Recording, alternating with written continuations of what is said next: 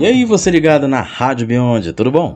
Aqui quem fala é Leandro Martins e está no ar mais uma edição do Black Icons, o quadro em que falo sobre ícones pretos fictícios, sejam eles heróis, vilões, anti-heróis, etc.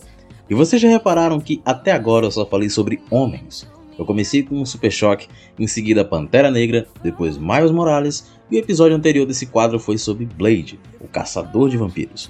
Por falar nisso, eu até, eu até tenho que dar aí, né, uma menção honrosa ao meu grande amigo Felipe Silva.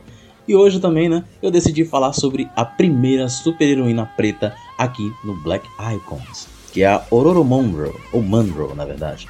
Mas acho que você a conhece como Tempestade. Vamos lá? A Tempestade é uma personagem fictícia de história em quadrinhos do universo Marvel Comics, alter ego de Aurora Monroe, né, e membro dos X-Men. A sua primeira aparição foi em Giant Size X-Men 1, em maio de 75. Para você ter uma base aí, né, papai tinha 3 anos de idade e a mamãe tinha 13. Enfim, a personagem foi criada pelo roteirista Len Wein e pelo desenhista Dave Cochran.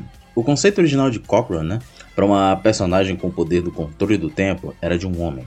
E isso mudou depois que ele percebeu que havia diversas personagens femininas com habilidades relacionadas com felinos. Logo, sua ideia para uma heroína preta foi criada.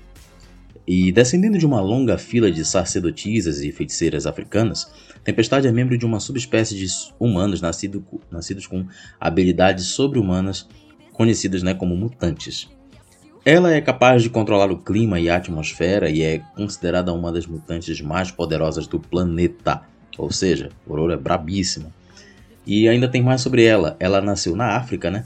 E é filha de uma princesa tribal do Quênia e um fotojornalista americano, ou seja, ela é afro-americana. Ela foi criada também no, no Harlem né, e no Cairo, e se tornou órfã depois que seus pais foram mortos no meio de um conflito árabe-israelense. Um incidente neste momento também traumatizou Monroe, né? E, ela, e deixou ela com claustrofobia, a qual ela lutaria a vida inteira. A Tempestade ela é membro dos X-Men, né? grupo de heróis aí mutantes lutando pela paz e igualdade de direitos entre humanos e mutantes. E sob a tutela de um ladrão-mestre, a adolescente Monroe tornou-se uma colecionadora habilidosíssima, meio pelo qual ela conhece por coincidência o poderoso mutante Charles Xavier, o Professor X.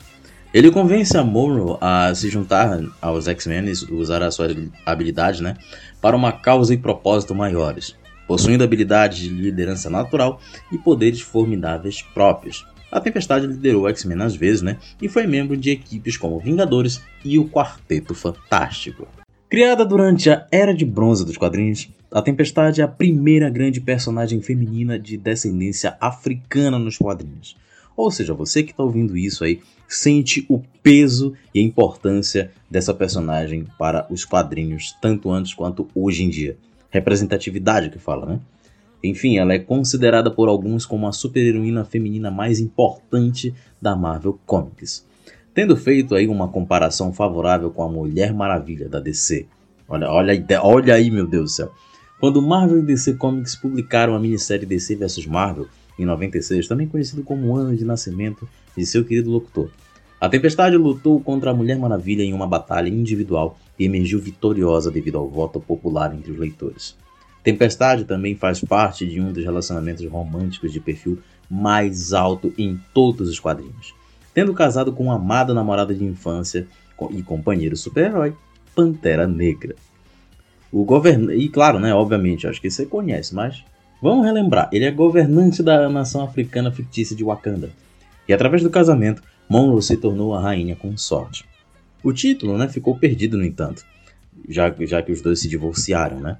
E a Tempestade é uma das personagens mais proeminentes da série X-Men, tendo aparecido em várias formas de mídia relacionadas à, fran à franquia, perdão, incluindo animação, televisão, videogames e uma série de filmes. E a personagem foi retratada em live action por Halle Berry, né, em X-Men de 2000, e mais recentemente por Alex Ale Alexandra Shipp, né, no filme de 2006, X-Men Apocalipse. E em 2011, ela ficou em 42º lugar na lista de Top 100 Comic Books Heroes do site IGN. Bom, e agora que você sabe um pouco mais da história da nossa querida X-Men, vamos a algumas curiosidades dela? Ororo faz parte de uma linha de sacerdotisas africanas que tem como característica os cabelos brancos e olhos azuis. A sua mãe é Indare Munro, rainha de uma tribo no Quênia, que se apaixonou pelo fotojornalista americano né, David Monroe e mudou-se para os Estados Unidos com ele. Quando Ororo completou seis meses, mudou-se com seu pai para Cairo, no Egito. Na verdade, Ororo é órfã. No Cairo, sua família foi vítima de um acidente com um avião. Seus pais morreram, mas ela sobreviveu enterrada debaixo dos pedregulhos e escombros, próxima ao corpo da mãe. Esse trauma deixou Monroe né, com claustrofobia severa, que ainda a afligiu para o resto da vida. Sem casa e sem rumo, Tempestade conhece Ahmed El-Jibar, um criminoso que ajuda, que ajuda a sobreviver de roubos. Né? Suas façanhas incluem roubar um rubi da, da ex-eterna Kandra e um opal de Ozymandias. Olha o nome difícil. Tem mais curiosidade. A Tempestade ela já foi líder dos X-Men. Após os eventos da saga Fênix Negra, né, Ciclope abandona a liderança da equipe e a Tempestade assume seu lugar. A mutante se afeiçoa rapidamente com Kitty Pryde, para quem não conhece a Lince Negra, que, é mais, que era a mais recente integrante da equipe.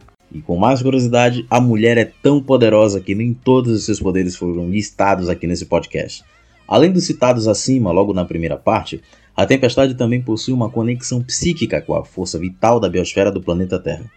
Ela tem alta resistência ao calor, além de ter uma visão de energia, fazendo com que o mundo físico seja visto por ela como energia, inclusive incluindo né, o sistema nervoso humano. A Aurora é onipresente, mas não no sentido literal da palavra, mas sim nas animações da Marvel.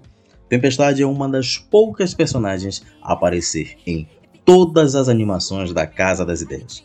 Isso inclui, logicamente, as séries dos X-Men e outras produções como Homem-Aranha de 1995 Esquadrão de Heróis de 2009 e Pantera Negra de 2010. E o Black Icons falando dessa vez sobre Ororo Monroe, a Tempestade, vai ficando por aqui. Obrigado por ter me ouvido até o final dessa edição, e aqui quem fala é Leandro Martins. Um grande abraço e até a próxima.